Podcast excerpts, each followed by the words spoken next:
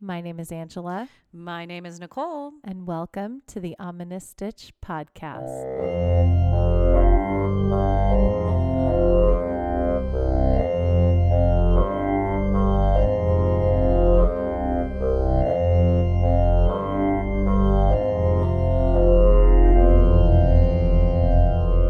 Hello, Stitchers! Hey, everybody. Welcome to another amazing episode of the Ominous Stitch podcast. Take a stitch. Amazing. How's everybody doing today? I hope everyone's doing great. Are you I'm doing enjo- okay. How are are you doing? enjoying your summer? it's Uh, going so fast. It is going fast. My kids like so we're in July now, and I think July first, my kids were like, "The summer's almost over." I'm like, "What are you talking about? This is your first month of no school because The school, full full month. yeah, the school in school ends like beginning of June ish. Yep. For us here in uh, sunny Southern California, you. and they're like, "It's almost over. We're gonna have to go back to school. I don't want to go to school." And then my oldest, of course, is like, "I'm going to junior high. No!" Oh, and yeah, like, we that's have scary. to do so much more stuff for the summer. I'm like, guys, calm down. Chill. It's We're- We're summer. in the summer right now. Right. This is it. We're good. Don't En- let it go enjoy by. I do that too, though. I I tend to uh, like think ahead, Yeah. and I don't enjoy like the present. And I'm like, gosh Be- darn it, stop it. Be in the moment. Right. Enjoy the present. Zen. I get it though. Um, Um, but yeah, summer, man, it's just going f- so fast. It always does every every year, and I think the older we get, the faster it goes too. Well, yeah, I think especially when you have kids and then they start hitting school, Mm-hmm. you're measuring your days by True. your years by the school year, and Right. then they just fly so fast. I don't So like fast. it, Oh, but summer's good. it's okay. Summer's fun. Yeah, what's got you in stitches though? Oh, so this is a good one. Are you ready? I'm ready. We had a mom date. Yay! This is the best. we We, get to go out of the house. we don't get these very often. No, everybody. this is this is our second one in in a year because Oh last my year we went on a gosh. mom trip. That's right. And then it was it was a little over a year ago. Yeah. And so this is like our next thing that we went out and did. We went And it on a wasn't mom even date. like an overnight thing. It was like, let's go see a movie. Okay. we wanted to do some paranormal investigations, but it costs so much. Oh, it was yeah, it was really much expensive. money. So we we passed on that and instead we saw the movie that we're going to talk about movie time today. Yay! But so I never go out. I my husband and I have been doing date nights recently, which is nice. Right. But my youngest, who is 8, was like, "Mommy, I want to make you look pretty when you go out That's with, so cute. with Mrs. Hovland today." And I'm like, "Okay." And so she did my hair. Mm-hmm. She's so sweet. She loves that stuff, and I love that. Oh, she did my hair and she gave me some jewelry. And, you know, I rarely go out. And when your eight year old wants to do your hair, you just say, okay. sure, and you mom. go Yeah, with sure, it. baby. Uh, Let's do this. So I had, I only had one ponytail. So that was nice. But it did Just have a one. lot of, it did have a lot of things in it. So I had, Oh, so well, I had a cute. scrunchie on my wrist, but then I also had a scrunchie in my hair, and I had like a, a flowery thing on my scrunchie in my hair, and I think I had another ponytail. I just felt like I kept pulling things out of my hair, and then and then I had a headband that had a flower on it. You're so and, cute. It was yeah. like pink and frilly. Yeah, it was you know eight year old pretty. I so love it. Mm-hmm. yeah, and then I show up and I'm like, my daughter dressed me, and then Nicole just First starts thing. laughing. It was so cute though. First thing. I stayed that way the whole time. you did great. Yay. I was impressed. Yeah. I'm like, well, you know, it's fine. I'm never going to see any of these people again. But oh my gosh, have you guys been to the movies lately? Angela hasn't.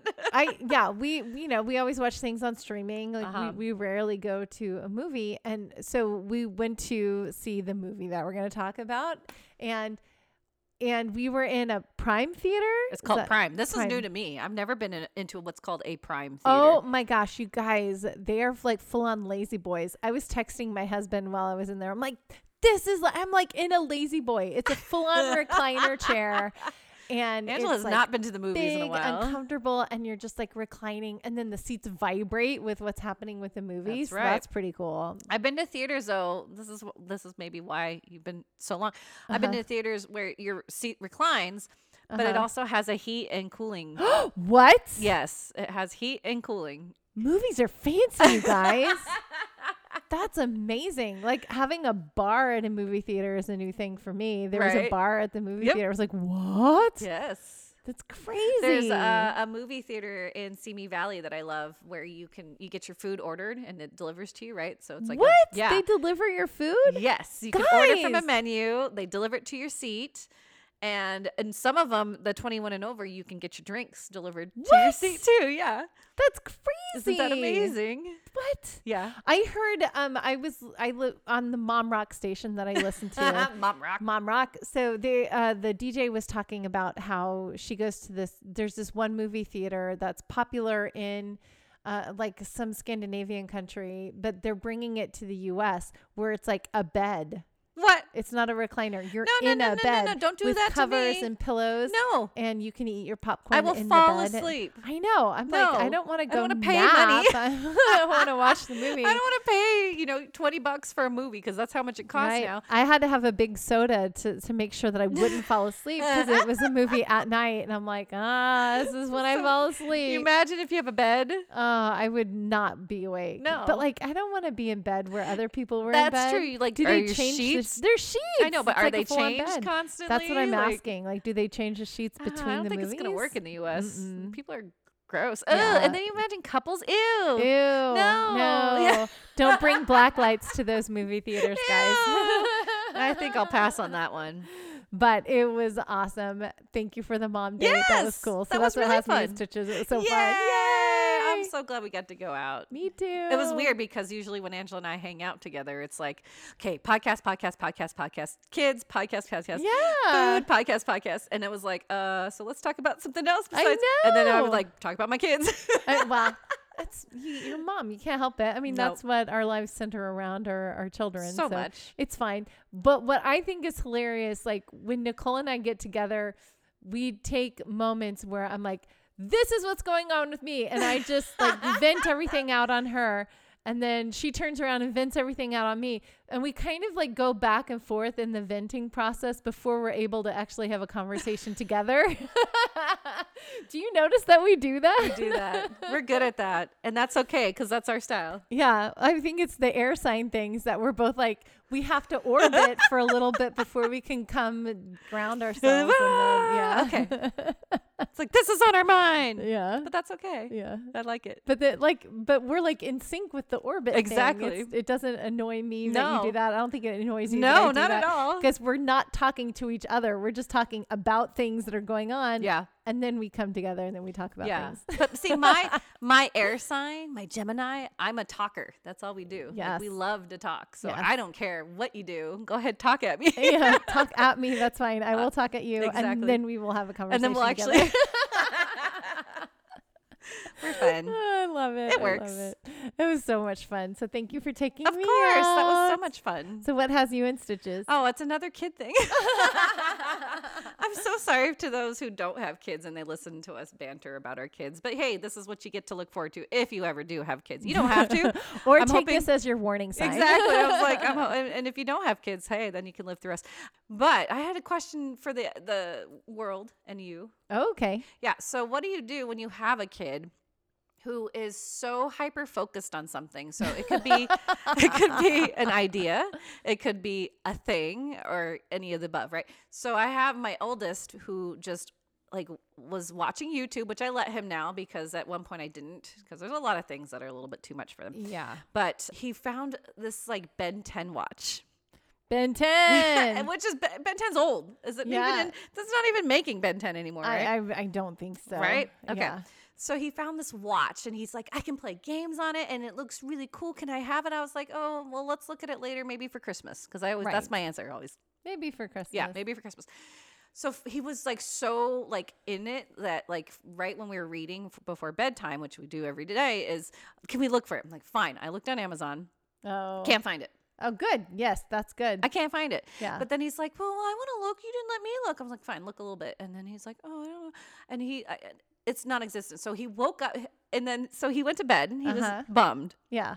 He woke up in the morning and was still bummed. I'm like, "Dude, you- sleep didn't let you go." Get no. over it. Yeah. so he's like, "Can I look on my computer?" I'm like, "Fine, go look, go look." Right. So he looks, and he's like, "I found it." Like right away, Oh, I'm like, "Uh huh, sure, sure." no. I'm like, "No, I know he didn't." So he look, he's like shows me. I'm like, no, honey, this is what we saw on Amazon. That's like 80 bucks and it doesn't do anything. It doesn't do anything. It's like projects pictures. And I'm like, you're gonna play with this for like a day and then you're gonna leave it just like your other toys. But I really want it. I'm like, Oh, so no. mom being the nice one, like I was like, you're a sucker for I your am. kids. I'm you were so, such a I sucker. spoiled, but I'm like, no, no, no. I said, 10 days. Like, this is what I learned for adults too. I said, give it 10 days. And if Uh-huh. you still really want it, we'll talk about it. Because that's what you're supposed to do as an adult, right? Right. Like, if you really, really want something, give yourself 10 Yeah, days. Don't give in to the impulse. No. See if you really want it. Yeah. Exactly, because I'm impulsive. So Yeah. I have to live by that too. That's where he gets this a little bit from. But so then he's still focused on it and he writes a Christmas list Oh. We're in July, people. He writes a Christmas list, and then my his my dad, em- his dad, my husband comes out, and he's the one that puts his foot down. He's like, he just basically said what I said. You're never gonna play with it again. You get focused on something. You you're not gonna want it. And he's like, oh, okay, and he's so bummed. He was so Mm-hmm. bummed. But like, what do you do with those kids? Like, how do you get them out of that? Like, how do you snap them out? They need to learn about disappointment, so it's okay. Right. He'll snap out of it eventually. So just be like, no. Yeah, just say no. Put your foot down and say no. Okay. And it sucks because if he's anything like my kids, they won't let it go. and Right? they're gonna be bummed for days, and they're just gonna and you're gonna mope, and then you're gonna get to a point where you're just gonna want to say, "Fine, just stop," like anything to stop. but they know that you're gonna get to that point, so they will keep doing that mopey. Like They're trying to get at you, right? Oh, Yeah, until you give in because that's man. they know that it tears works. at me. I hate it. I hate to see my Yeah. kids sad. But like you said, it's a life lesson. It's a life lesson. Ah, those kids, man. he's not gonna. my animals are fighting right now. Ah, they're cute. My my dog thinks that it's her job to tell the cat what to do, and But so the cat was cl- the clawing at cat her was thing. clawing on his scratching post, but it was making noise, Oh, and so oh, Rosie's Rosie, like, good "Stop it." podcasting dog. You're a good She's gonna dog. come back to the couch to lay down. Come on. Thanks, Rosie. but yeah, so I just it's funny. Um, the, my oldest is like that. Maybe he gets a little bit from me that Mm-hmm. impulsive side. But then I just it's so hard to like because Oh, I it is know it's hard. Yeah, I know he's not going to play with it yeah. No, he's not. like once. It's not going to be as awesome as what he's built it up in his head. Right. Thanks YouTube. Thanks That's ads. yeah, stupid YouTube. They, I mean, they they always make things like super awesome. They Right. always- I mean, it's their job to That's the- make toys look yeah. amazing, and then they are nothing like that Nothing. in reality. But it's I think So- I blame YouTube and the unboxing stupid videos. Oh, the 'Cause that's unboxing it's like so videos. fancy and new, and you unbox it and you're so excited. But then at the end That's of all. the day, that's, well, that's the excitement is the unboxing. Right. That's all they want. They don't want the toys. Yes. They just want the excitement of unboxing it and getting So, something. yeah. Do your kids do this? Because mine do this. They act like they're in one of those unboxing videos anytime they Oh, open anything. really? And they describe talk what they're about it. opening and they talk about it and they're like, oh my gosh, you guys, this is blah, blah, blah, blah, blah," while they're opening it. Yeah. No, it's you're not on a hidden ridiculous. camera. You're not on YouTube. Yeah. But I mean, that's the world that they are growing that up in. crazy? s- That people talk like that when they're doing, or gaming. Yes, I was gonna say Yeah, my same thing husband's with playing a video gaming. game. My They oldest talk through it. My oldest just narrates the whole time. And Yeah. we're like, stop. And he's like, okay. And then he keeps doing it. I'm yeah. like, Because they can't not, they, "Oh." that's what they hear. That's what they, yep. They when grew they're up- watching these gamers game, they're hearing them just, oh my gosh, you guys. Yes. Yes. And they're like, "Oh, can you believe it? This is so OP. Oh my gosh, this is so OP. And right? Right? Yes, oh, you're right. It's crazy. Different generation. Yes. Man, I feel old. Well, I got five years on you, so You you are not that do. old. No, that, those five years probably went by just as fast, right? I don't think that I am 45, turning 46 this year. I think that I'm somewhere maybe in my 30s. That's mentally. but it's so weird because I was like looking back, I was like, oh, when did that happen? I'm like, "Duh, oh crap, that was like 30 years ago. Isn't that crazy? It's so I weird. don't like it. I learned to drive 30 years ago. wow. It's so weird. Uh, My oldest was asking me because she's 12, she's turning 13 and going into junior high, and she's and and she's like, man, I don't think that I'm that old, and I'm like, well, honey, I'm like 45, and I don't think that I'm that old. I Think I'm, you know, Exactly. in Do my you remember 30s." when you were her age too, and looking at your parents that who were that age? They were old. You, they were old to you. Yeah, they were old. And now, and now I'm, we're I'm the old older ones. than they were, right? Yep. So, I mean, I think my mom was 30 when she had me, and I was 32, 33 when I had my oldest. So, yeah, it was. Oh, weird. Man, we're old. Anyway, Oh, Kids. Listen to us whine. well, if you guys want to whine to us, you can too. yes, you can. You can always email us at theominousstitch at gmail.com and let us know what have your kids been doing that drive you or nuts. you can even tell us if you don't have kids. How's life? yeah, we want to hear from you. Just talk to us. Yeah. Okay. All right. Well, should we dive into this week's episode? So I have Yeah. a really cute stitch. I know you I think do. it's super cute. I wanna do it It's now. very summery. Yes. And it's pretty easy too. Is it? Yeah. There's You a always couple say little that. quirky things to it, but most it's it's pretty easy. As long as you explain it to me. I, I will explain it Okay. in depth and detail and probably over explain because Good. that's what I do. need it. I need it. okay, so are we ready to get stitching? Yeah. Let's get stitching.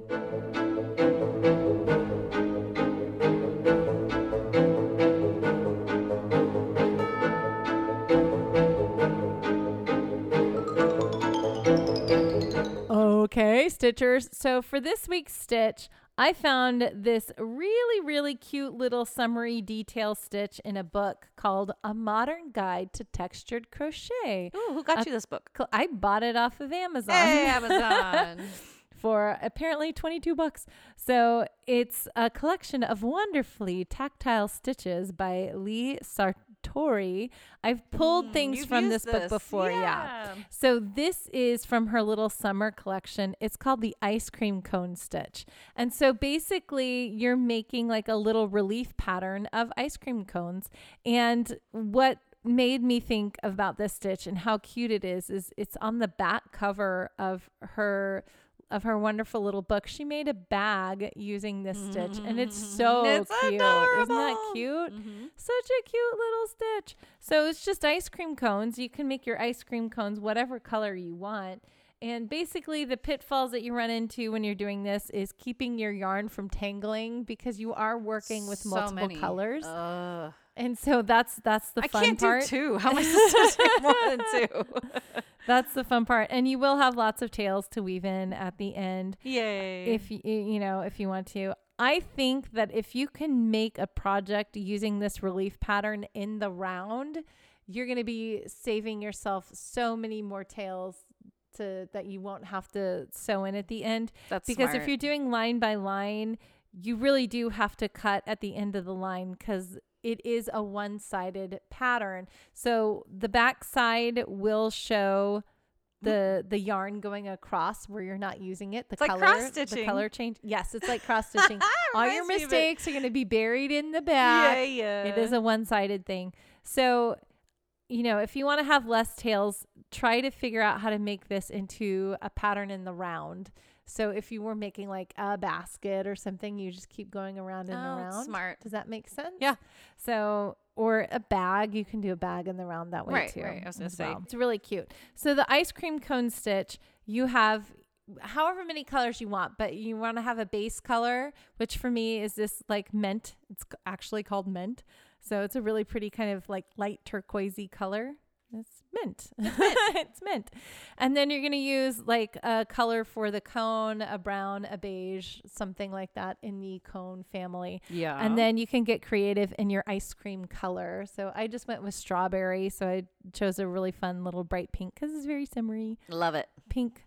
So w- the main stitch that you're going to be working with in this is a single crochet. That's going to be your back background is your single crocheting. So it's not going to work up very fast because you're only gaining a single crochet height the whole time that you're doing it.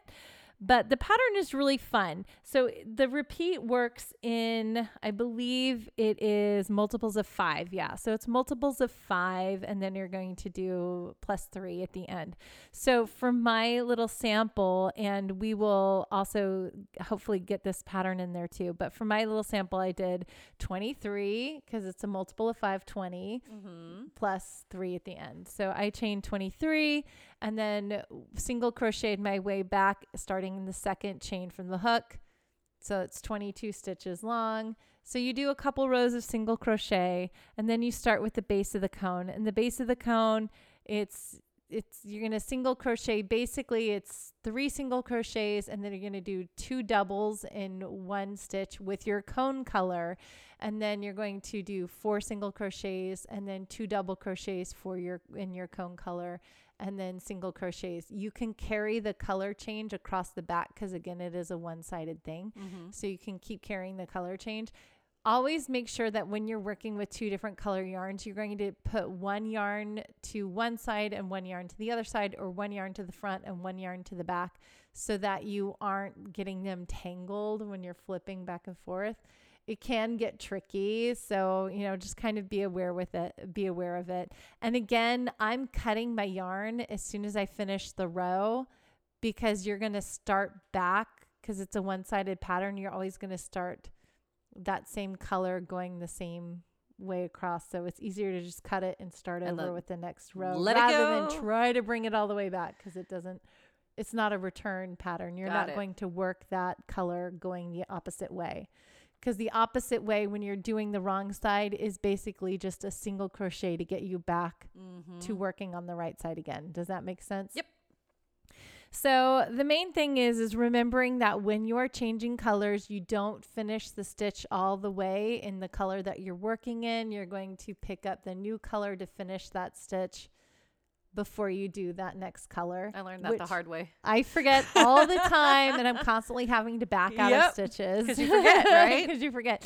You're like, no, I got to back out and change colors.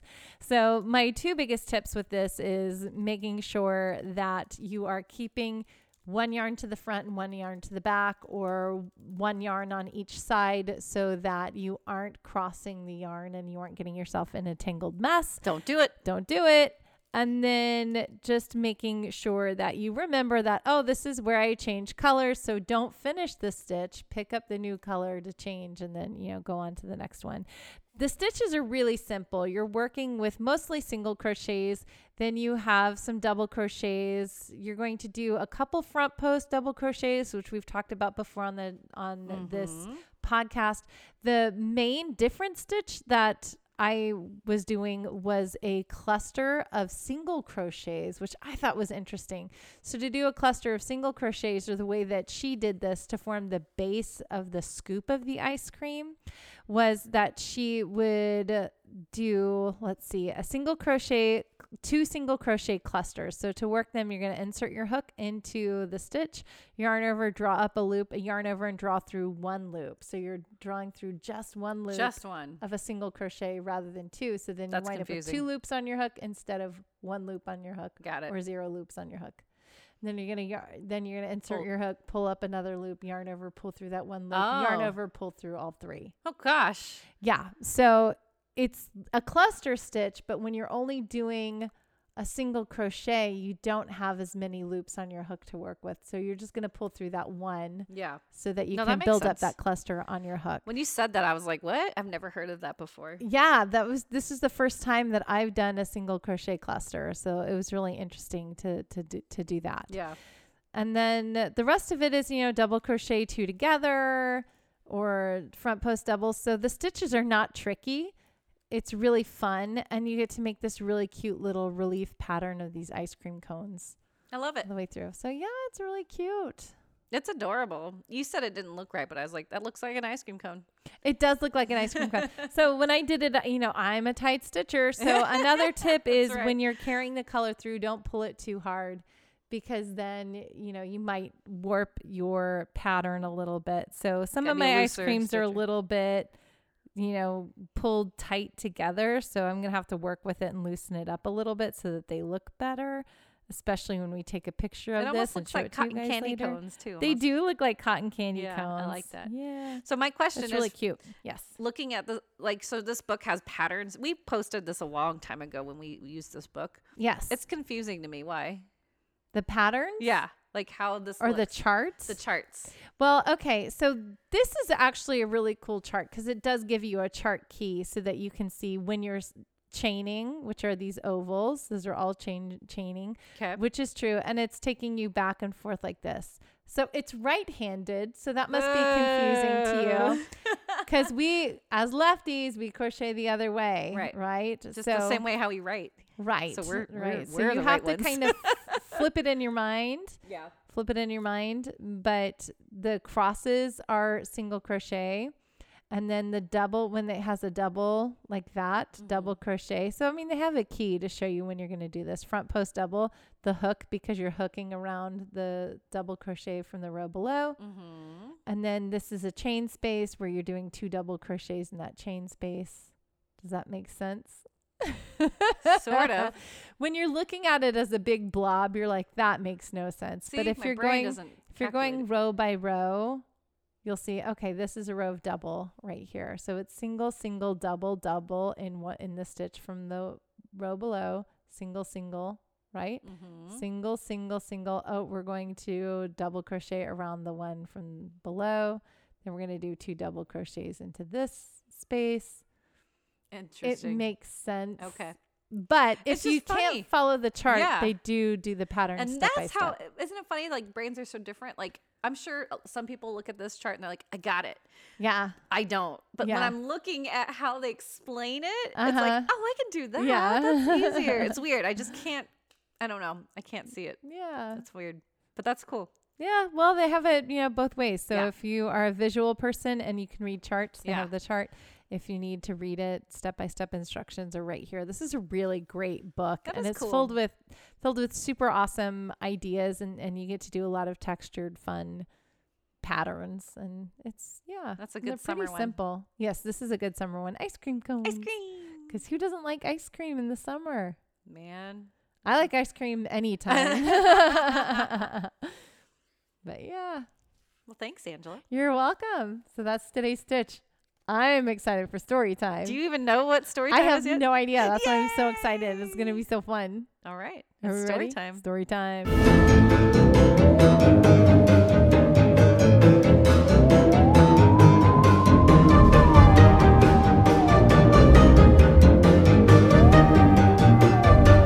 I totally uh, ruined. I almost ruined. She doesn't know then. Good. So I was bouncing. I was like, "Hey, I, I've got this idea for the podcast, and I got this idea." And then I like accidentally said one, and then I was like, "Shoot, I've said the wrong thing."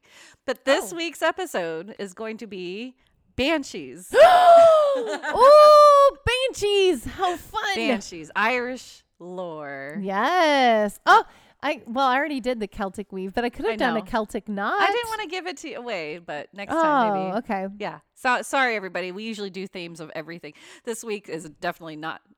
No, no. We Nothing just goes kinda together. This is hodgepodge. another hodgepodge week. That's okay. I like yeah. it. So I was I was trying to go through so many different. I have so many episodes, guys. I'm so excited.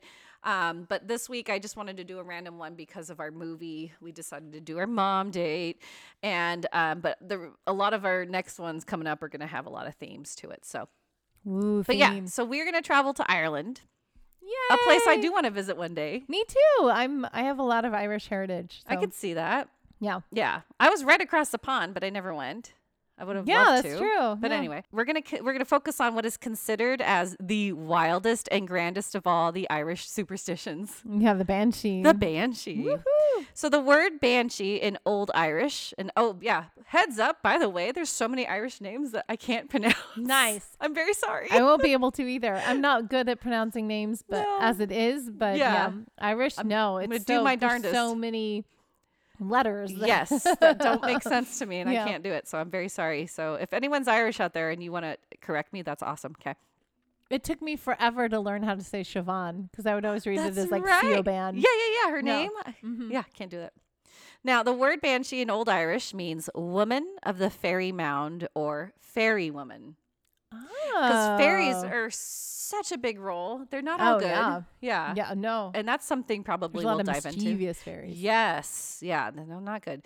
So she is known, though, as a harbinger of death for a family member, usually by screaming, wailing, shrieking, or keening. And keening is a traditional form of vocal lament for the dead in the Gaelic uh, Celtic tradition known to have taken place in Ireland and Scotland. Caning took place until the 18th century and it typically involves two sets of mourners. What I want to do right now, real quick, and we'll put this link us um, on our website. I'm going to play Caning for Angela. Woo! Because you're a vocalist, Angela. Mm-hmm. Oh, no,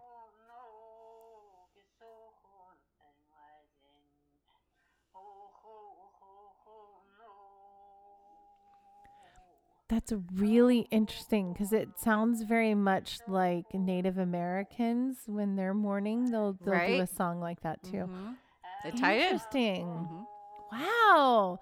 All these really ancient peoples have very a lot of Similar. similarities to them. It's, It's pretty really little cool. spooky. So that's keen. And there's a picture too. Heads up. Mm-hmm. Now, in past descriptions, she usually has long, streaming hair, most of the time white, and wears a gray cloak over a green dress. Her eyes are described as red from continual weeping and constantly wringing her hands, uttering the most woeful cries. But sometimes she might be wearing white with red hair and a ghastly complexion. According to Lady Anne Fanshawe, she wrote that depending on the region, the size of the banshee may differ. Some accounts report her as unnaturally tall, but most stories depict the banshee as very short in stature, ranging from four feet to even one foot tall Oh, very wow. tiny. Yeah. And this tends to, uh, this tends to depict a very old woman, but the emphasized shorter nature can also relay her as a fairy creature. right. That makes sense for the fairy thing. I've always thought of a banshee as being like really tall and Yes, ghastly. or Yeah. flying around. That's what I always Yeah, thought. flying away, No. flying around. No. One is where she takes the form of a young, sweet, singing virgin of the family who died way too young, but given the mission to become the harbinger of doom and death to her mortal kindred. On the other side of that coin, she is seen at night as a shrouded woman, crouched under trees and lamenting with a veiled face. And in another description, that Lady Fanshawe states, or she is flying past in the moonlight, which we thought, right? Yeah. crying bitterly. And the cry of this spirit is mournful beyond all other sounds on earth and betokens certain death to some member of the family whenever it is heard in the silence of the night. But even prior to these encounters with the banshee, she was viewed in a more twisted, morbid way. Old Irish tales found her washing human heads and limbs or blood-stained clothes until the water was dyed with human blood Whoa. Washing heads? washing heads and oh limbs. my goodness. And this was because she was seen in this fashion prior to battles. Oh. Oh. Yeah. Now back to Keening. The Irish legend says that the banshee would sing it when a family member died or was about to die, even if the person had perished far away and news of their death had not arrived. In those cases, her wailing would be the first warning the household had a death. But the banshee did not show only when someone died. The banshee was also a predictor of death. Oh. Kind of our like our near death experiences. There you go. She would appear, scream, and lament when someone was in a situation where they most likely wouldn't survive. Oh, so it's like very foreshadowing. yep. and So if you see her, foreboding. you're like, oh crap. you're like, damn it, I don't want to die today. Note that stories around the banshee commonly only happened in descendants with surnames prefixed with O or Mac, and some accounts even state that each family had its own banshee. But there are other accounts that do have other names outside of those specific ones, and these were even English by name and origin. Oh, So I think it e okay. expanded over time. Yeah. Well, maybe as like the clans started intermingling. Exactly. Yeah. Yeah, they- Interesting. Also, something I never knew about it uh, is that uh, when several banshees appeared at once, it indicated the death of someone great or holy. Didn't know that a group of them would show up. Oh, Yeah. Interesting. And many local people believe that the appearances of crows, the howling of a dog, or the screeching of a cat outside a sick person's house would also announce the arrival of the banshee. Oh, So you got a farm, wow. Angela. I do have a farm, and I have a black cat that You loves to do. yell outside. But it's He's just like, when someone's feed really sick. me, Yeah. feed me. So be careful. I'm like, you just ate a rabbit. You're fine. Yeah, you got your own animals. Now, where and when banshees started is actually unknown, but the first banshee that was ever written or told about that we can find was in the 11th century.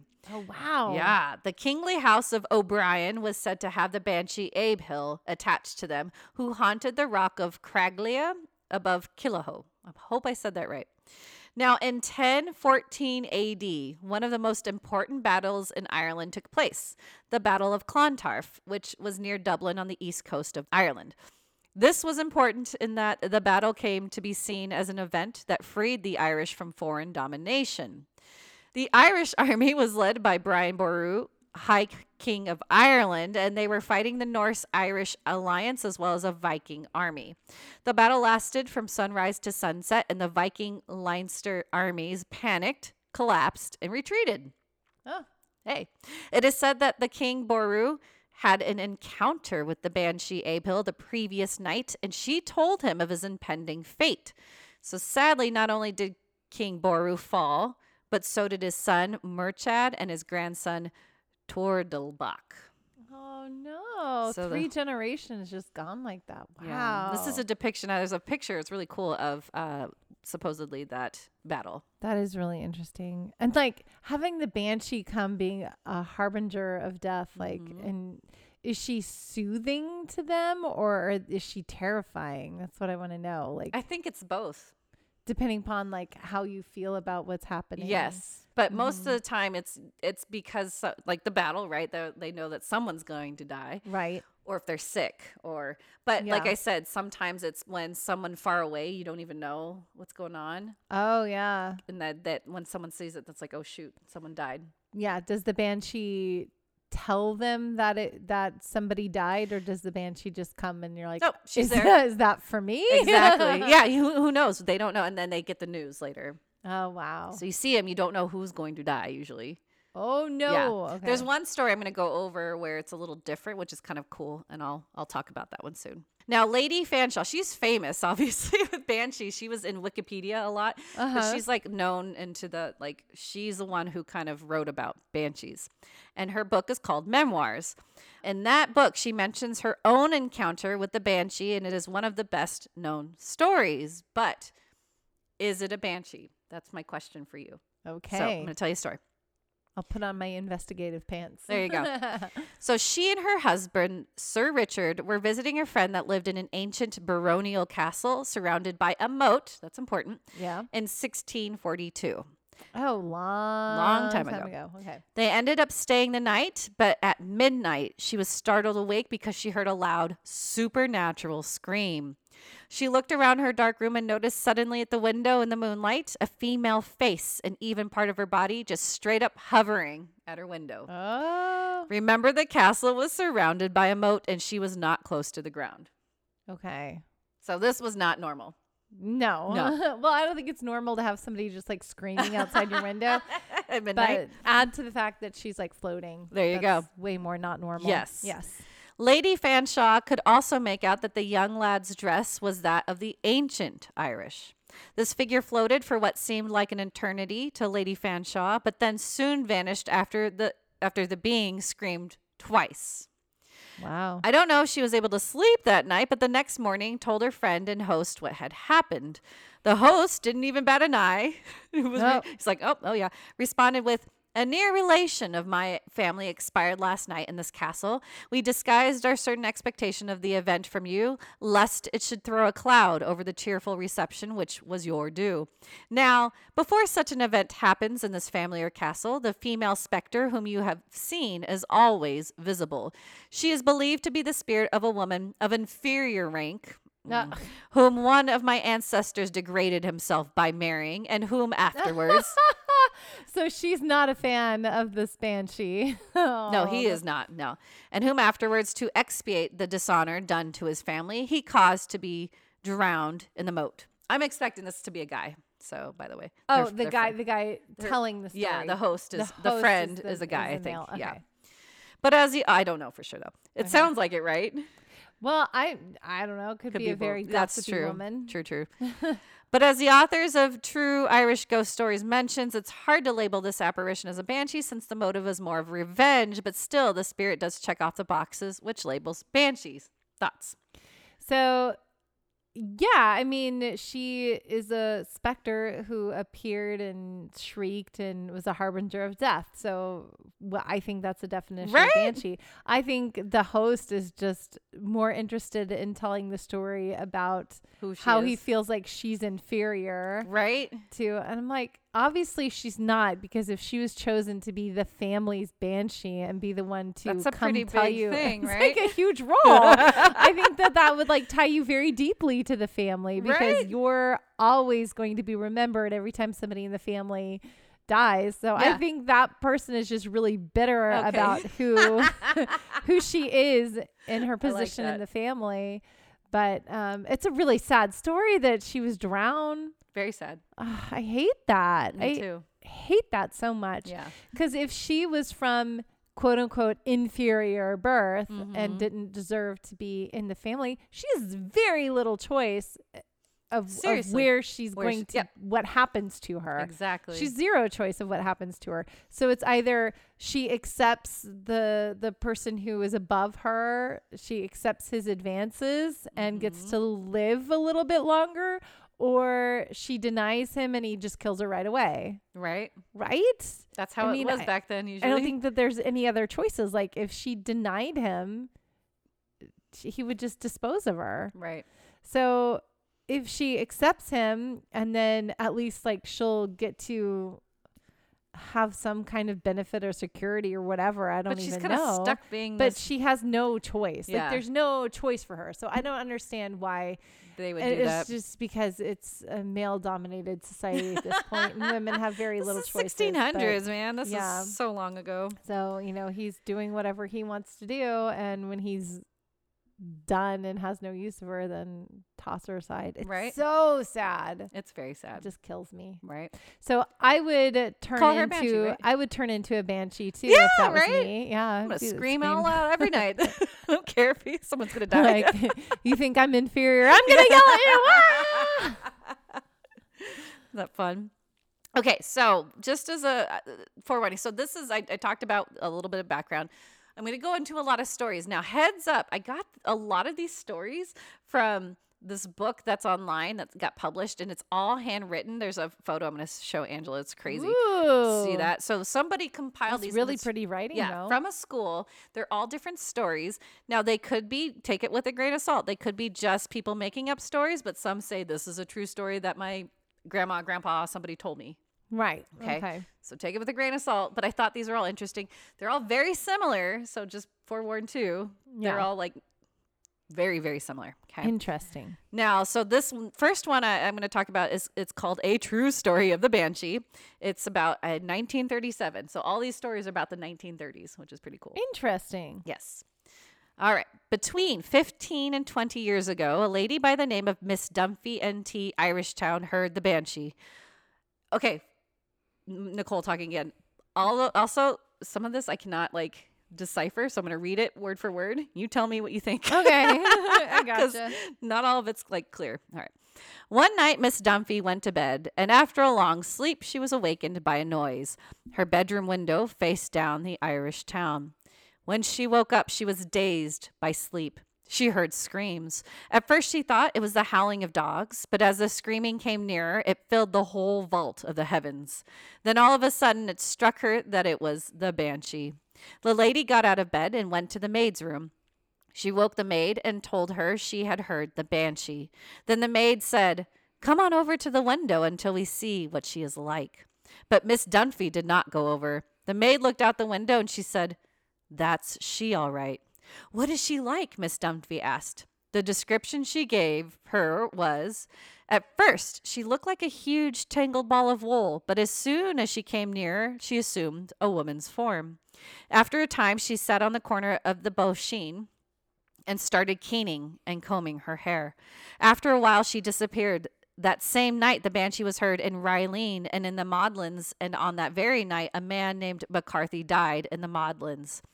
It is said that the banshee follows families whose names begin with O or Mac. Then in the book, she wrote, Miss Dunphy told me this story. Interesting. So she heard this from Miss Dunphy, who had the account of hearing the banshee. Okay. But she didn't die. No, she didn't die. Some man in the v- Yes. village or Maudlin's Yes. or whatever died. Yeah. Yes. So she just heard the wailing for him. Exactly. Interesting. So was he a Mac or an O? McCarthy. McCarthy. McCarthy. There you Yep, go. So he's a Mac. He's a Mac. All right, next one. The Banshee and Love Hackett. After Paul Moran was drowned, RIP, in the year 1929, the Banshee was heard every night in Luff Hackett and seen on a few occasions. One night, Paddy Lally went out visiting, and when he was returning home, he heard the Banshee crying and didn't see her near the spot where Paul Moran was drowned and she was washing clothes. Every now and then she would stop and look around. A lot of people heard her. Sometimes she would go over the water and then duck down again. Did I read that right? Is there anything scary about that? No. Well, yeah, she was by the spot where Pa Moran drowned. That's right. That's right. and um, I was just reading, not So- thinking. yeah. so nobody knew where he'd actually drowned, but then they, They saw think the that was her. banshee There you go. washing. Ooh, was she like washing the blood? Blood. I don't think it was a battle. All No. right. And the next tale, the banshee was referred to as a he, which is interesting. oh, The banshee was heard by Nurse McGorty of oof, Kilty Clocker. Sure. nice. She She's heard a him. Mac. She's a Mac, everybody. this is a Mac. She heard him at half past 10 p.m. It was heard after a woman called Mrs. Carroll just a few hours before she died. It was in a house in which she lived for a long time and then left and went to Fermanagh to live. Bernard Meehan is living in the house now. It was heard over at the house. She was dead the next morning. He was heard another night by Charles McGuire and his wife of, oh my gosh, Gort Na Derry. Derry, sure. The Okay. Field of the Oak. It was two hours before he died that he was heard. He was out behind the house crying. The next morning, when Kathleen, Kathleen McGuire looked up at the house, she saw two lit candles on the top of the house. The man that died was James Keeney. Oh. So again, same thing. They s- they hear her, but this one wasn't the names of Mac or O. That's is fun. interesting. But Max heard the Heard- crying. So it yes. was the Max that So heard they're the still heard crying. him. Yeah, they're still involved. Interesting. Next. The old people around this district firmly believe in the banshee. I often heard my mother say that there was certain families that were always cried.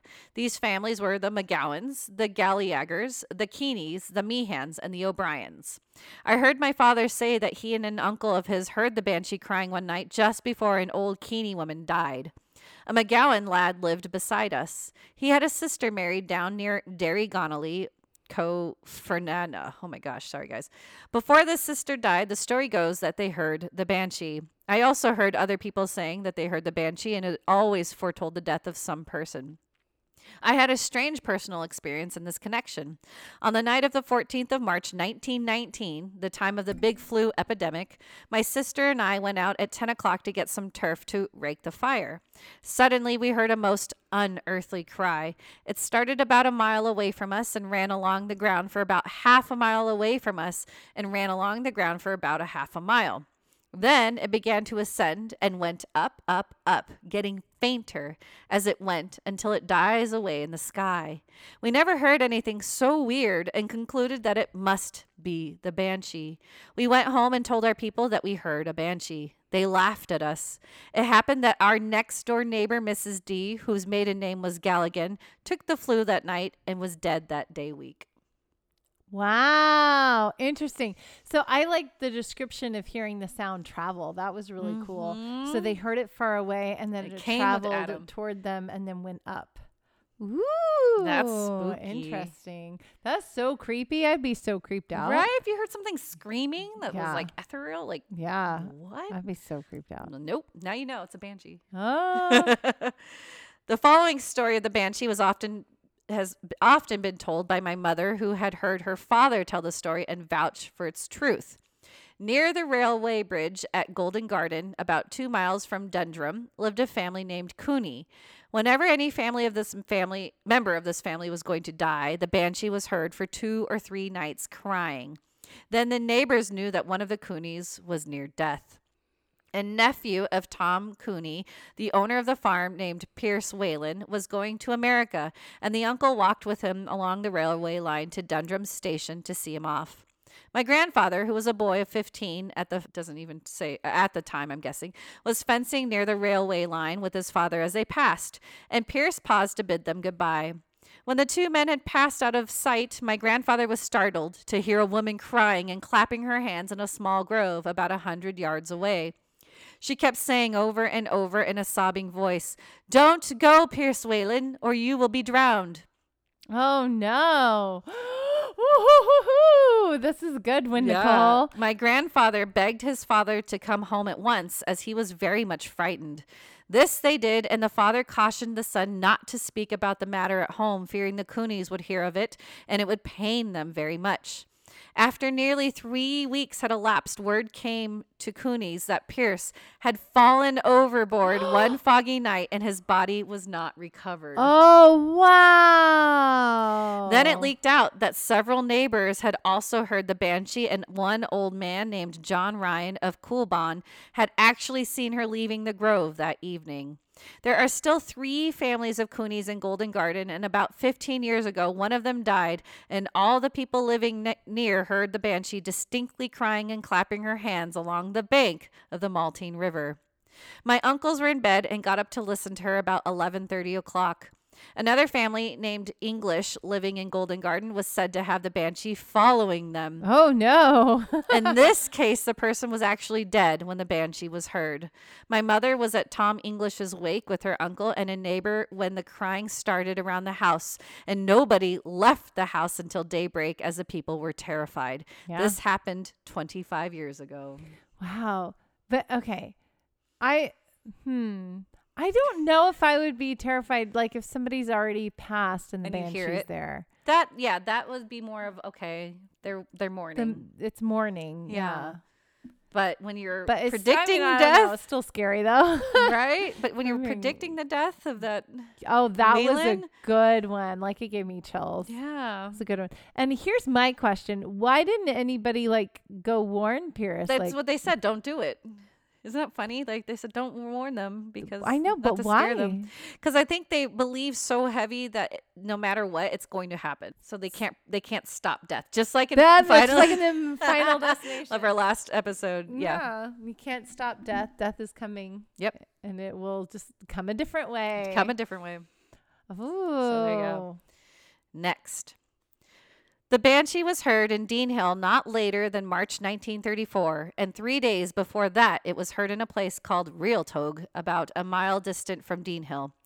On the 7th March 1934, Lawrence Tully, RIP, of Realtongue died in hospital, and on that very day, in a timber man named Michael Quinn was working in a wood near Mr. Tully's home when he heard the cries and wails of the banshee in the woods some distance from him. This occurred about half past three in the day, and that was the hour of Lawrence Tully's death. John Clark, R.I.P., the man whom the banshee bewailed in Dean Hill, died on the day of Lawrence Tully's funeral, and it was the night before that this mysterious spirit paid its visit to Dean Hill. Several people heard it on that night. It passed close by the house of Mr. Thomas Bowens, and every person in the house heard it quite plainly. Oh wow. Yeah. Then it followed an old pathway that runs through the fields towards Dean Hill, and it is near the other end of the laneway that Mr. Clark's house was situated. It is now falling into ruins. It is stated that it went round the farm belonging to him, too. All the continual heartrending sobs and piercing wails could be heard, and there is no one who heard it who was not greatly frightened. People who heard it say that it fills one with terror and dread, and that when one hears the first loud shriek, it is enough to rise one off the ground. This was not the Banshee's first visit to Dean Hill, however. About six or seven years ago, Johnny McKenna, RIP, another inhabitant of this locality, is said to have been haunted by the Banshee at the time of his death, also. He lived near John Clark. This was heard and written down by May Fennelly Smithstone Hayes Nevin, whose people have lived here over 100 years. Oh wow. See, so it's crazy Yeah. because these people are just passing down what they've heard from and seen back then too. Yeah, yeah. And it's interesting because like it's not just one person; they're collecting several people that Oh, this have is- heard it. They've this got is a lots whole of witnesses. Book. Yeah. Yeah. Here's a short one. This is a true story. Ah. Mary Leonard of Sheepstown, Delvin, was working in Clonmelon. One night at about eight o'clock, she had to go out to get some coal. When she went out to where the coal was, she heard strange crying and she thought it was some children. She went in and told the priest she worked in his house. The priest went out, and when he heard the crying, he said, That's the banshee. Then they went in, and no sooner were they in than a wire came to say that the priest's mother was dead. The people said the Aw. banshee came to warn him about his mother. Oh, that's uh, so. Okay, this is kind of reminding me of La Llorona, but it's like a Mhm. little bit different because the No, It's La still a- Llorona's way scarier. she's way scarier because she drowns the Yeah, kid. she's gonna try to kill you. Yeah, she's gonna try to kill you. The banshee isn't trying to kill you. She's just like mourning and letting Hmm. Yes. you know. She's either letting you know, hey, it's your turn, Yep. or somebody that you know has died. she's kind of like the right hand man of death. Yeah, she's just she's like ringing the bell Yeah. and letting her, the town crier of death. Pretty much, yeah. Like, hey, what's up? yeah, is what's happening. Oh, she's the So, Paul Revere. And this is yeah. And I want to tell because I feel like banshees in, in like uh, modern cinema or you know film or TV or anything makes the banshee more of like I'm coming after you, right? yeah, yeah. The banshees are coming after you like they're evil. and Yeah. They're the ones that are going to kill you. But No. that's not what they do. They're an omen. Yes. Yeah. They're scary, but it's- yeah. But not it's an going to omen. try to She's kill not you. going to hurt you. Yeah, she's not the one after you. yeah. Next, there was a family living in Killiney called Casey's and the Bean Side. So their their word for banshee was also I can't even say it right. Bean, it's S I D H E. Okay. But they, that's another term they called for banshee. Uh, was said to cry after every person of that family. One evening, they were all we- weeding in a bog near a big hole called the Pole Rua, and the b- the banshee began to cry and walk around and around the bog, and they all heard her, but one of the girls, and they wondered why she could not hear her. This is an, a oh, because variation. That was the girl that was going to die. but that evening, she was washing her hands at the Paul Rua when she fell in and was drowned oh, it is said that the wow. person that the banshee is crying for can never hear her. so So there's another variation, yeah. Oh, Isn't that crazy? Okay, that's interesting. So uh, I would want to hear the banshee at that point. Then Yes. I don't want to be the one not to hear her. Because then you're like, well, that's me. Oh wow. Yeah. But I haven't, that was the only one I came across that really specifically said that, Yeah. which is kind of neat. Yeah. Okay, one wet winter's night, a motorboat was on its way to Dublin. Mr. James Ruin, who at the time was living in Rathingane, was steering the boat. A short distance from the Seventh Lough, Lough, L A U G H, Loch. Totally got it wrong. Look, It is a it's loch. a lake. Okay, sorry for saying L O U G H wrong, everybody. It's lock. So, all right. One wet winter's night, a motorboat was on its way to Dublin. Mr. James Ruin, who at the time was living at Rathingun, was steering the boat. A short distance from the seventh lock, there is a fairly big stream, and as he approached it, Mr. Ruin's attention was attract- attracted by pitiful cries. Uh oh. He flashed on a torch, and he at once saw the form of a woman sitting on a big stone beside the stream. She was combing her hair and weeping bitterly, and he immediately recognized her as the banshee. At first, he thought that there was going to be a death in his family, but going on into Dublin on the following day, he learned that a young girl had been drowned in the stream. Oh. The banshee is said to be a friend of a dying person. When a person is on the point of death, she comes and cries for him. It is believed that the dying one is happy when the cry of the banshee is heard. oh. Okay. this- Because then they know that I'm gonna get some relief. Yes, soon. probably. See, so the other one they couldn't hear, but this one they can. So that's Okay. why it, it varies. This story was told to me by Mrs. Brigan, Brigid Behan, aged about 68 years, New Street, Rathingen, as she heard it from Mr. James Ruin. So Interesting. there you go. So she he heard the banshee and knew that someone had died, but it wasn't related. So there you No, go. Interesting. Huh. Next. The banshee is said to have been heard on the Loch Road about 10 years ago when a woman was dying. It was heard mo- moaning outside under the window and was so loud that everyone around heard it. That night, the woman, Miss McConnell, died. The banshee follows this family. Three knocks came to the window last night, Tuesday, 10th of January. Mr. McConnell is ill now. Of course, he is over 90 years of age. So the pause real quick. So people say that when they hear these knocks, sometimes that is also accompanied by the banshee. Oh, so the banshee knocks instead something knocks. It could be something. It could be her. Remember, because there's also animals that tied to her too. of. So Oh, that's true. yeah, So something knocks, and it's like an omen for the banshee is coming. Yes. Too. Yeah. Ooh, interesting. knocks. It was after two o'clock when a knock came to the door of a house in Mount Joseph's Hill. Everybody was asleep at the time, but with such a clear, loud knock, everybody was soon awake. Of course, the man of the house, Mr. Rogers, Mount Joseph's Hill, Lucan, got up when he heard the knock, but when he opened the door, he could not see anyone. He thought then that the person who had been knocking had gone round to the back door, but no, he went upstairs, and as he was getting into bed, he heard the knock again. He rushed to the window and looked out, but there was no one to be seen. Then, as he w- getting into bed again, he heard the same knock for the third time. He realized then what it all meant and cried out to his wife, "Chris is dead." the next morning, he received a telegram which said, "Chris is dead. Come."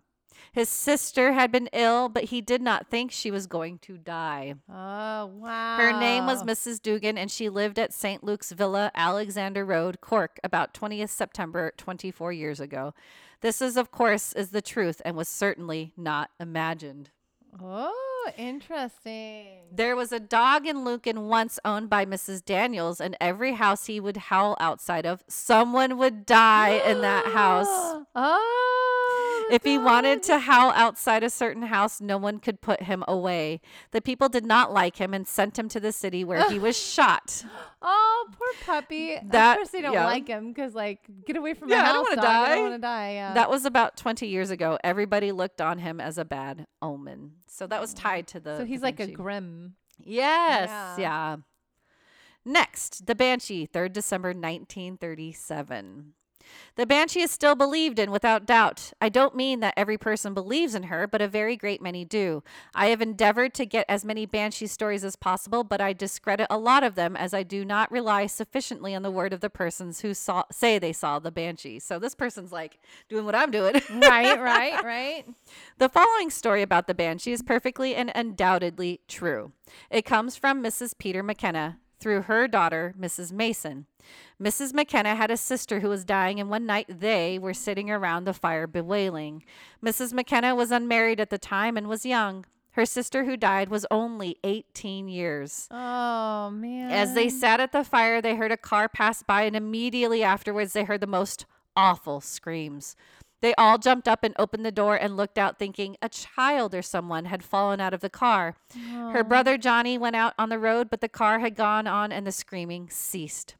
After waiting a considerable length, he returned to the house and shut the door. Immediately, the crying, wailing, and screaming started again, but this time quite close to the house.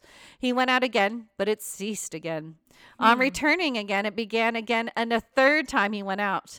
After that, it went round and round the house, getting worse and worse, and they at last knew it was the banshee. No one was brave enough now to open the door or go it. It went on at intervals during the night. Oh. Towards morning, it seemed weaker and farther away and, and finally ceased. The next girl, the next day, the girl died. Oh man, that's crazy. Spooky. It's that so was the more spooky. spookier one. Yeah, and it it's just like, what do you do? You What do you can't do? anything. You just have to like let her scream until it's all over. Right? Oh, Poor girl. I got that's a few heart more. wrenching. I got a few more. We're going to Okay. make this long. Sorry. That's okay. Everybody heard about the Banshee, a female fairy in Ireland who makes herself known by wailings and shrieks before a death in a particular family. The Banshee is known in Irish as a woman of the fairies. There is a tradition in our family hounded down by my great grandmother, whose name was Holohan. He lived at a place called Sugarstown near Thomastown, Count Kilkenny. He met the banshee, and the terrifying experience he had on that winter's night long ago is still remembered with awe by the family as if it were only yesterday and that it actually happened to themselves. It is one of the fireside stories which I have often heard my father relate to us. It is a true story because it is preserved in our family. Here is a story told me by my father and handed down to him in the exact words of his own father. I had spent many years in America emigrating when I was quite a young man and in the hard times. My father, when I was yet a baby, and my mother had to work had to, hard to rear us. We had a hard time in those famine years, but God watched over us. As soon as I was able to do anything to help my mother and younger brothers and sisters who are now dead and God, God rest their souls, Oh my goodness. I started out in the world, but finding I could not find work at home, I made up my mind to go to America with many others in the locality. I got on well in America and was able to send home sufficient money to keep the house going. Yay. Yeah. After many years, I like other I like other exiles got a longing to return to the old home. My mother and brothers and sisters were overjoyed at the news and the very morning on which I sailed from New York, I received a letter of welcome from my poor mother. The note paper was almost bedewed with tears, but they were tears of joy on my homecoming. She told me they had a great spree in store for me and that the boys and girls would be there I set sail and my voyage ended. I stood once more on Irish soil. I took the mail coach from Cork and after a long journey arrived in Kel- Kilkel- Kilkenny about 9 o'clock p.m. The coach put up her for the night, but being anxious to get to the old home, I set out on foot at Bennett's Bridge. I met some companions of my boyhood, and to celebrate my homecoming, we spent a few hours together at the bridge, indulging in a game of cards and a sing song. Oh, that's nice. yep. At midnight, I resumed my journey homewards. In the distance, I could hear the sound of music and merrymaking and knew the boys and girls were having a spree, and I was included to join in the fun. I would have the light going home, but I did not go to the dance. Just as I turned a bend in the road, I heard a female voice exclaiming, almost shrieking, Mother bids thee come. She is waiting too long. The stars were shining, but the moon was pale at the time. Suddenly, I heard the banshees wail, and I quickly strode across the slope of the hill, passing the grove or fairy mound I knew so well. Scarcely breathing, I glanced around. Mother of mercy! There she sat, a woman clad in snow white shroud, her, n- uh, her streaming on the damp moss. Her white face was bowed on her bos- bosom. Addressing the banshee, I said, Tell me quick, is there anything wrong at home? Mother and brothers and sisters bid thee come, she answered, and away she flew, crying, crying. Oh, what awful wailing is still in my ears. I hurried home through the hills and arrived at last at the homestead. I expected to he- hear the music and mirth of a joyous gathering inside. My God, no. There was the bare cottage, the door flung wide, four lights burned. Breathless, I rushed inside. Merciful God, 'twas my mother dead, dead and white as the fallen leaves, with my brothers and sisters kneeling at her bedside. Right in the distance, I could hear the faint cry of the banshee, and with the echo, dying, dying, dying in my ears, I kissed the cold lips of my dead mother. oh my gosh, that is a very dramatic story. Very. Oh, he should not have stopped to play cards and sing songs with the He guys. didn't think anything was wrong. He was like, no, "Oh, I thought everybody's everything gonna was be happy to see fine. me." Yeah. Oh, I would have such a guilt trip though on myself for, Seriously. for stopping. Delaying my time to see my Yeah. mom. Um, But I mean, she may have already been Dead. gone by the time he would Yeah. have made it there anyway. But like, wow, that's crazy. That is a crazy story. and he heard her. Ah! Okay, just a few more. okay, so next, uh, this is I'm veering away from the that big book of stories. This comes from the Dairy Journal, which occurred in the late 1940s, recounted by a resident of the Bog Side. It involved her grandfather and one of his sons. The grandfather had been suffering painfully from what he thought was a toothache for several days. While discussing with his wife about visiting a dentist, he happened to mention that he had seen a large white sheet hanging from one of their neighbor's upstairs windows. His wife, knowing the particular neighbor well, was very surprised to hear that she was apparently drying her washing in the front street. Next day, her son approached her, somewhat agitated, and recounted a strange experience from the previous night. He had heard a peculiar, peculiarly, Peculiar. my my talking stopping soon, My talking Hashtag stopping words. soon. man. Okay, I love that. My talking stopping soon. That's awesome. I've been talking so long. So good. It's so good.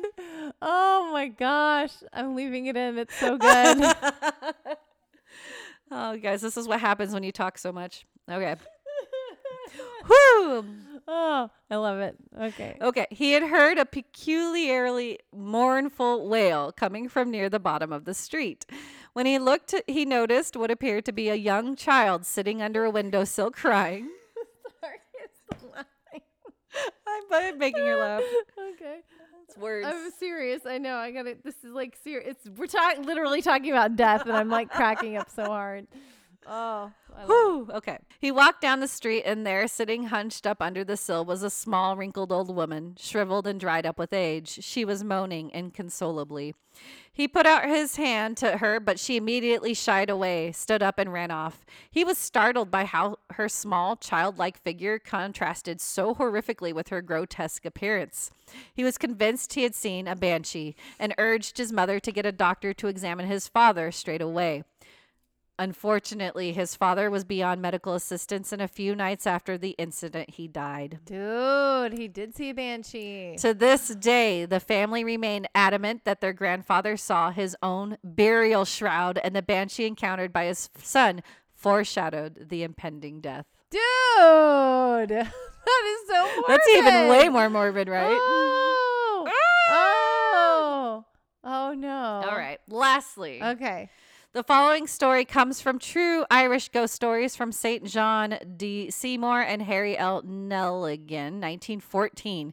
I brought them up earlier in this episode. I didn't really mention their names, but they've talked a lot about banshees. Okay. That the banshee is not confined within the geographical limits of Ireland, but that she can follow the fortunes of a family abroad and there foretell their death is clearly shown by the following story. A party of visitors were gathered uh, together on the deck of a private yacht on one of the Italian lakes, and during a lull in the conversation, one of them, a colonel, said to the owner, Count, who's that queer looking woman you have on board? Uh oh. The count replied that there was nobody except the ladies present and the stewardess, but the speaker protested that he was correct. And suddenly, with a scream of horror, he placed his hands before his eyes and exclaimed, Oh my God, what a face! For some time, he was overcome with terror and at length reluctantly looked up and cried, Thank heavens, it's gone. What was it? asked the count. Nothing human, replied the colonel. Nothing belonging to this world. It was a woman of no earthly type, with a queer shaped, gleaming face, a mass of red hair, and eyes that would have been beautiful but for their expression, which was hellish. She had on a green hood of, after the fashion of an Irish peasant. An American lady present suggested that the description ta- tallied with that of the banshee, upon which the count said, I am an O'Neill. At last, I am descendant from one. My family name is, as you know, Neilsini, which little more than a century ago was O'Neill. My great grandfather served in the Irish Brigade, and on his, its dissolution at the time of the French Revolution, had the good fortune to escape the general massacre of officers, and in company with an O'Brien and a Maguire, fled across the frontier and settled in Italy. On his death, his son, who had been born in Italy and was far more Italian than Irish, changed his name to Nielsini, by which name the family has been known ever since. But for all that we are Irish. The banshee was yours then, ejaculated the colonel. What exactly does it mean? It means, the count replied solemnly, the death of someone very nearly associated with me. Pray heaven it is not my wife or daughter. On that score, however, his anxiety was speedily removed, for within two hours he was seized with a violent attack of angina pectoris and died before morning. Oh, it was him. It was him. Woo! That's a That's a creepy picture. Also, I like the word that you, you Ejaculate? I didn't say that. He did. I was just repeating those words, guys. Oh, so funny. So funny. But that's a oh, that picture, man. You have to Yeah, get that I will picture. upload that one. It is creepy. Yeah, someone drew that. I have to find who a credit who did it, but yeah. That banshee looks scary, man. yeah, that's what I would not want to encounter. no. So banshees, man, this it's so fascinating that I was able to like research and go, okay, my stereotype of banshees is totally out the window. Yeah, I was thinking about it. I think I got my stereotype of banshees from Scooby Doo. Yes. right, I knew it. I knew it because that's where I thought of it too. because they Yeah. always had that. "Grrr," Yes. And she, she's like, flying screaming and she's wearing black and she's like got, tattered. red hair. and She's Yep. all white and Yep. tattered. Yeah, and flying at you. and Exactly. screaming. Yeah, Scooby Doo. Stupid Scooby Doo. but yeah, I'm so glad I got to read up. And you know what's crazy is that I think I one of my other favorite podcasts. I think I think it's called Real Ghost Stories, and it used to be two Irish people that did it. Her husband Mm-hmm. sadly passed away, but it's just Oh. her doing it now, and she's very Irish and she's cool. And no, it was, I'm sorry, she was Irish and her husband was English, but she talked about banshees at one point, and I just Uh-huh. loved it. And uh, her stories about Irish lore because she's from there is Yeah. so cool. yeah. So check it out, Real Ghost Stories. But that's what kind of prompted me. I was like, I want to do banshees. Yeah, that's that wa- that was really cool. Yeah. I both am fascinated by them and I like want to hear one, but then I also don't. No, As long as it's not connected to my family. right. My my Irish heritage, we were Dargans. Oh, okay. I think you're and I okay. think we're okay. And then I think uh Flan uh something else. I don't Fitzgerald. Ah, interesting. So yeah.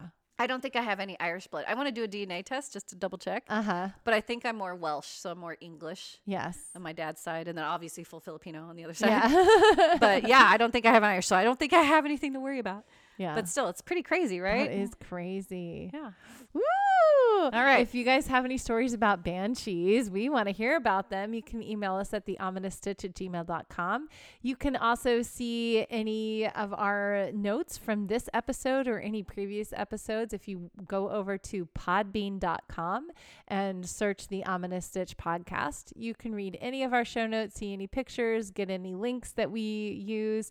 Uh, there's also a fun little button in the upper right hand corner that you can click that says Become a Patron. And if you so choose, you can become a patron of our wonderful little podcast. Support us. We will make you Yay! things, we will give you shout outs. There are patron only episodes that you can also enjoy if you can't get enough of us. Yeah, please. Yeah, that was fascinating. fun Uh, That episode. was really fun. So we still have one more thing to do. Which is exciting. I know. This is really fun. Are we ready for movie time? Yes. Yes, it's movie time.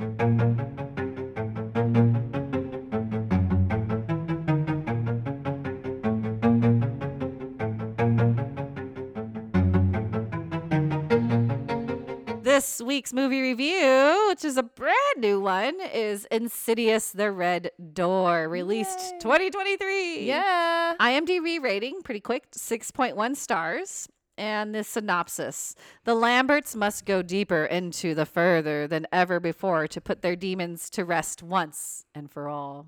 Yay. Yay! We saw this in the theater. We did. We got to go to the theater. And so I was just told Angela right before we started recording that the director of this movie was Patrick Wilson, the main, uh, Yay. the main, character. yeah, main- the guy, Main dude. The, The dad. dad. the dad, the dude. The dad. The dude. So if you are not caught up on Insidious, we did review Insidious one. Did we do two as well? I think did we too. did too. Yep. Yes. But we didn't do three and four. And now, heads up, Yes. I thought you had to watch three and four because that's what the websites were saying. You did not have to watch three and four. I don't think you have to because I think three follows Elise. Yes. And Elise as Four we, does too. oh three and four follow Yeah. Elise. So she's she shows up a little bit in this movie, but Very it's not little bit. about her. It's about the original family. Exactly. So, So spoiler alerts though. Before we go on, sorry, I f- should have said this. We're Oh. probably going to ruin the movie. oh Do you well, not want to do it? we uh, we'll see. We but okay, we won't ruin the we'll movie. try not to ruin the movie 'Cause it's so brand new. Still go see it though. I enjoyed this one. I thought it was really really sweet. Now okay, here's what I'm gonna say about this. okay. it's really a love story from a father to a son.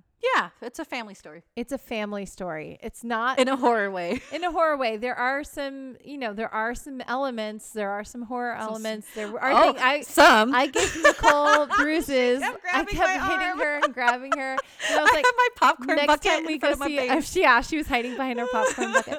The next time we go see a scary movie together, I'm like, you're gonna have to like wear padding on your arm because I'm gonna I'm give you just a gonna hit blanket. you the whole time. But yeah, so it was still. I mean, there were still a lot of jump scares and a lot of, lot of things that that get you. But Yeah. the main point of it was actually just a really beautiful story about a family finding their way back to each other and a father and son discovering their love together. It was sweet. Yeah, and my dog is like, Sorry "We're if you talking hear- if about you hear- love," and now she's all happy. Yeah, she's all in my face. She's yeah, so cute. she's she's she's over here with Nicole smiling at her and getting loves. You're so cute. I love you too. Um, yeah, no, it, it was funny. There were tons of so, tons of places where I was like, nope, nope, nope, nope. I kept saying nope, nope. Nope, nope, nope, nope.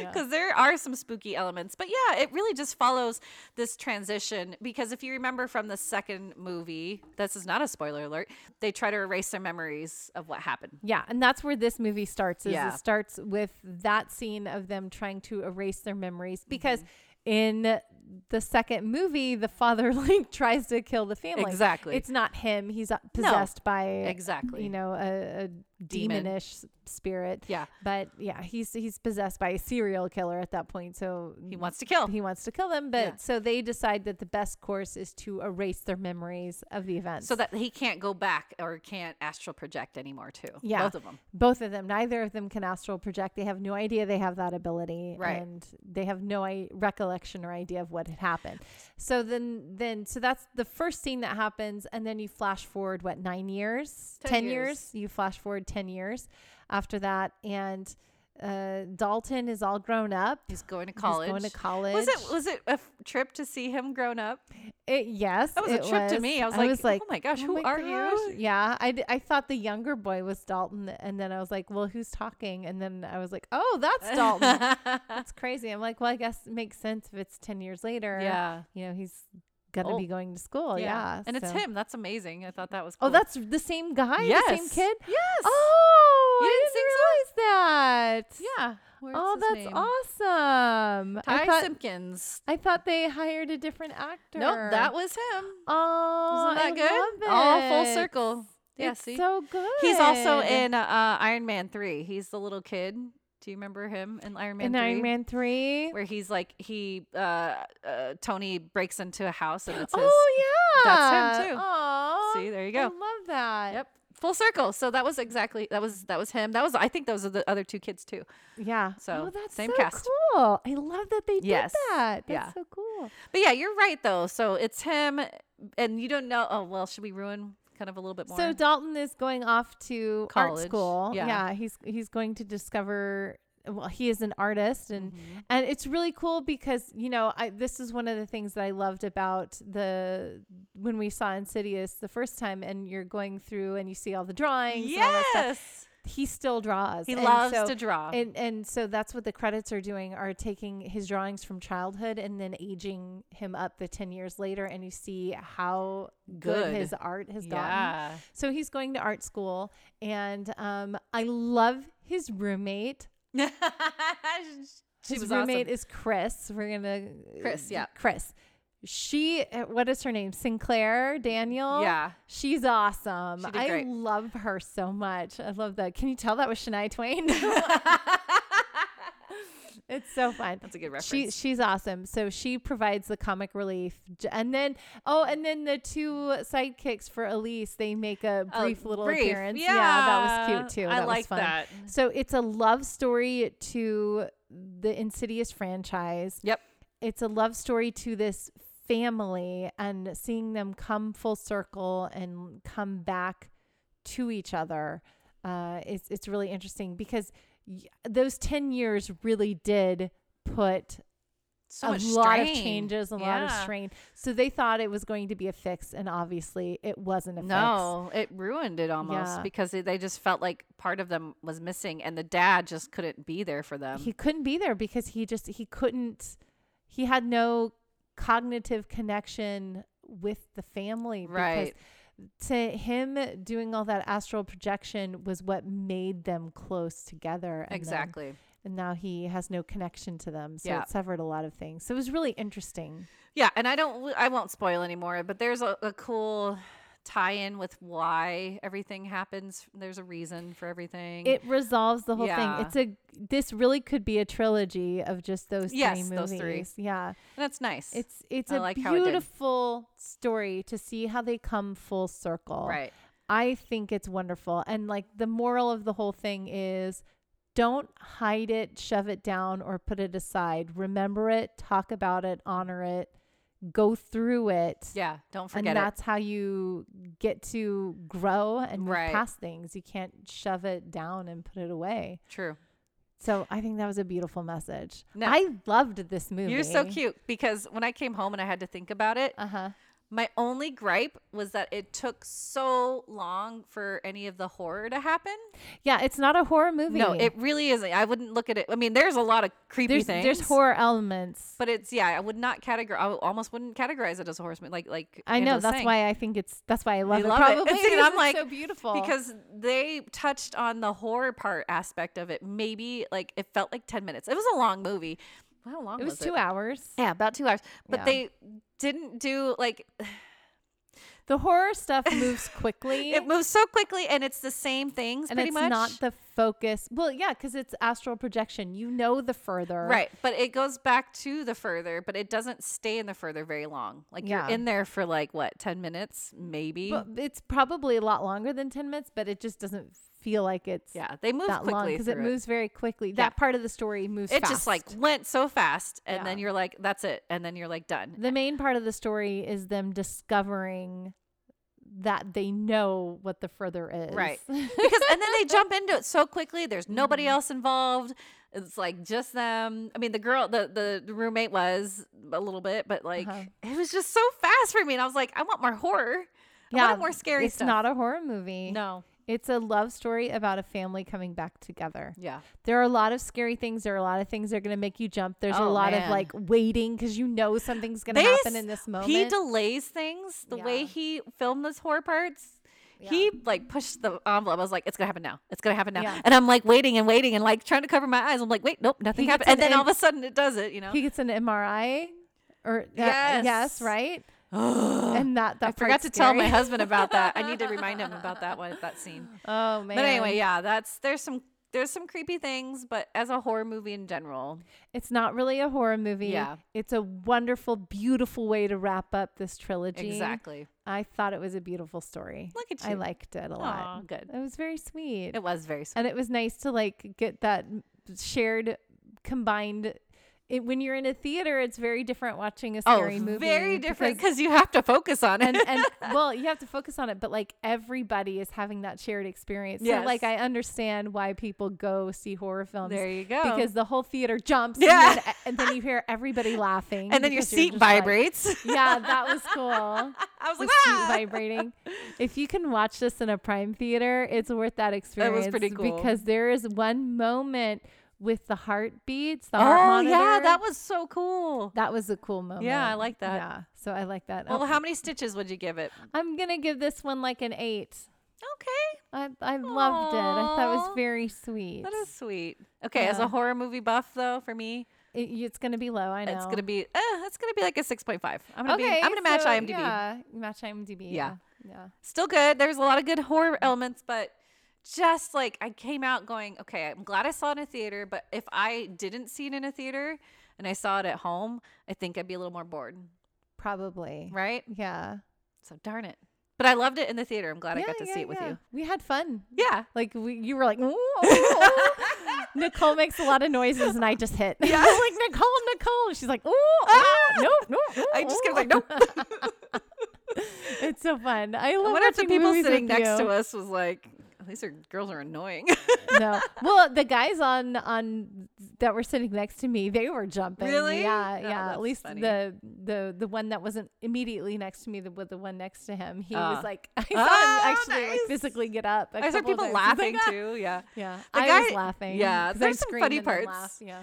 the guys next to me there's a, it was a couple and I, I don't know if they were like on a date or if they've been together for a while Mm-hmm. They but seemed kind of cool. yeah they were like trying to be macho i think i was like Yeah. oh no this is No, fun The fun part is like letting yourself get scared and like Yes. letting yourself jump and then yeah having everybody around you do that. Yep. Yeah. I, yeah. ju- I totally twin like I forgot what ha- which one scene it was, but I know I remember I like jumped and no one else did. Oh, really? yeah, I was like, ah! I didn't jump. No. Oh, wow. That's you crazy. you saw I think you did something, but it was like me who like it was like one of those knee knee gut uh, reactions. So Oh, but anyway, that it was fun. Yay. Well, go see it. Go Yeah. see Insidious behind, what is it? The Red Door. Yeah. I thought it was a beautiful love story. So I like it. Yay. Yay. see it. Go see it. Okay, so we've reached the end of another amazing episode. This was a long one. I know we've done a couple long ones in a row. We're getting way long-winded. This is why my words don't work after a while. so let's end the podcast before my words stop working Workers- too. So until next time, we'll see you, Stitchers. See you, Stitchers.